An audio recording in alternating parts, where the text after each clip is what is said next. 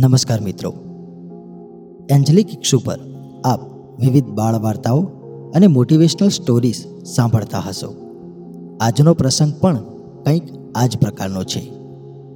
પાણીપુરીવાળો આપને થશે કે પાણીપુરીવાળો એમાંથી વળી આપણને શું જોવા મળે? શું શીખ મળે? મિત્રો, વાત છે ગુજરાત યુનિવર્સિટીની. એકવાર ગુજરાત યુનિવર્સિટી કામકાજ અર્થે જવાનું થયું. સવારે વહેલા પહોંચવાથી યુનિવર્સિટીનું કામકાજ શરૂ નહોતું થયું. આથી ત્યાં વેઇટ કરવાનું થયું. વેઇટ કરવો એના કરતાં થયું, લાવ, બહાર આંટો મારી આવું. આંટો મારવા માટે બહાર નીકળ્યા. બહાર નીકળતા જ રસ્તા પર જોયું કે અહીં તો ઘણી બધી ફૂડની લારીઓ છે. લાવ, પાણીપુરી ખાઈએ. પાણીપુરીની લારી શોધતા અચાનક મારી નજર એક પાણીપુરીની લારી પર પડી.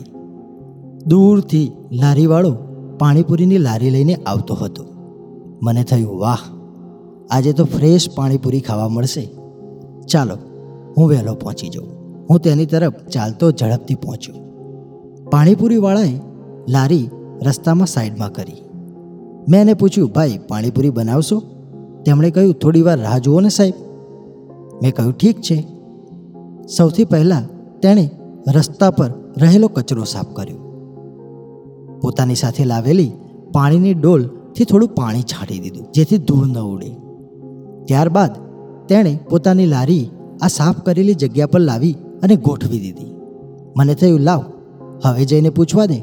હવે તો પાણીપુરી ખાવા મળશે જ ને એક બાજુ મોઢામાં પાણી આવી ગયું હતું અને પાણીપુરી ખાવાની એક અલગ જ મજા હોય છે.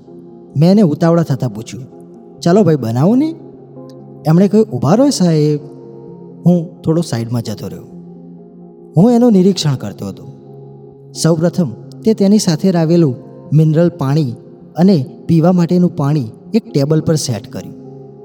પાણીપુરીના પાણીની અંદર આ મિનરલ પાણીના બે ત્રણ ડબલા નાખી અને પાણીને બરાબર હલાવ્યું. ત્યારબાદ તેમાં મીઠું અને વગેરે વસ્તુઓ નાખી. તેણે લારી નીચે રહેલી એક છાબડીમાંથી બટાકા કાઢ્યા.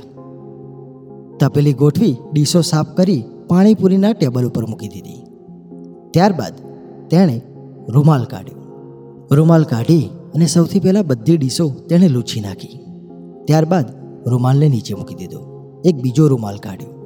એ રૂમાલ કાઢી એણે ટીંગાળ્યો ત્યારબાદ તે પોતાના હાથ ધોઈ અને બટાકા, ચણા, ચટણી વગેરે જેવા ડબ્બા જે એની સાથે લાવ્યો હતો, તેણે પોતાની લારી પર ગોઠવ્યા. લારીના ઉપરની બે ખટકલી ખોલી અને પાણીપુરી નીચે ન પડે તે રીતે સાવધાનીપૂર્વક એણે વધારાની પાણીપુરીઓ પકડી અને નીચે મૂકી દીધી. એક થેલીની અંદર પોચી દબાયેલી એવી પૂરીઓ ત્યાં મૂકી. અને ડીશ, મસાલો બધું રેડી કર્યા બાદ મને કહ્યું, બોલો સાહેબ, કેટલાની પાણીપુરી ખાશો? હું આ જોઈ રહ્યો હતો. મને મનમાં વિચાર આવ્યો કે જો એક પાણીપુરીવાળો પોતે જ્યારે ધંધો શરૂ કરે છે ત્યારે જો આટલી પૂર્વ તૈયારી કરતો હોય, આપણે વિચારીએ, એ પહેલાં જ્યારે ઘરે તે હશે ત્યારે તેણે પાણીપુરીનું પાણી તૈયાર કર્યું હશે, બટાકા બાફ્યા હશે, ચણા તૈયાર કર્યા હશે. આટલી બધી પૂર્વ તૈયારી કર્યા બાદ અહીં આવી અને પોતાનું ધંધાનું સેટઅપ કરવા માટે પણ ઓછામાં ઓછી તે પંદરથી વીસ મિનિટ લગાવે છે. તો આપણે શું કરીએ છીએ? જેને કોઈ પ્રકારનું ઓડિટ નથી, જેને કોઈ પ્રકારનો ગુણોત્સવ નથી, જેને કોઈ પણ પ્રકારનું મોનિટરિંગ નથી. જો આવી જ પાણીપુરીની લારીવાળો જો આ પ્રકારે પોતે પૂર્વ તૈયારી કરતો હોય, તો આપણે શું કરીએ છીએ?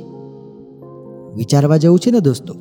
કોઈ પણ કાર્યમાં સફળતા માટે પૂર્વ તૈયારી ખૂબ જ જરૂરી છે. ચાહે એ વિદ્યાર્થી હોય, શિક્ષક હોય કે અન્ય પ્રોફેશનની અંદર રહેલા વ્યક્તિ હોય પૂર્વ તૈયારી વિના સફળતા કદાપી મળતી નથી. આમ વિચારીએ અને શીખતા રહીએ. જય હિન્દ, જય ભારત.